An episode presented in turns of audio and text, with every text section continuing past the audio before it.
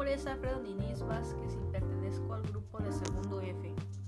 Con esta nueva manera de trabajar, con las aplicaciones de creación de podcast, me da la oportunidad de crear y desarrollar mis trabajos de una manera más creativa e interesante, tanto para mí como para los oyentes, sin mencionar de una facilidad de entender el contexto y finalidad que tienen las diferentes herramientas de las que disponemos en este tipo que además de fáciles, son entretenidas, tanto de crear como de escuchar.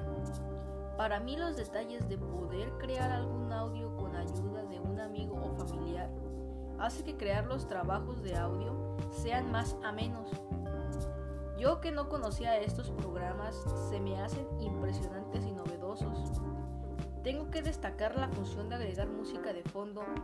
Es genial para narrar de manera más interesante y crear ambiente.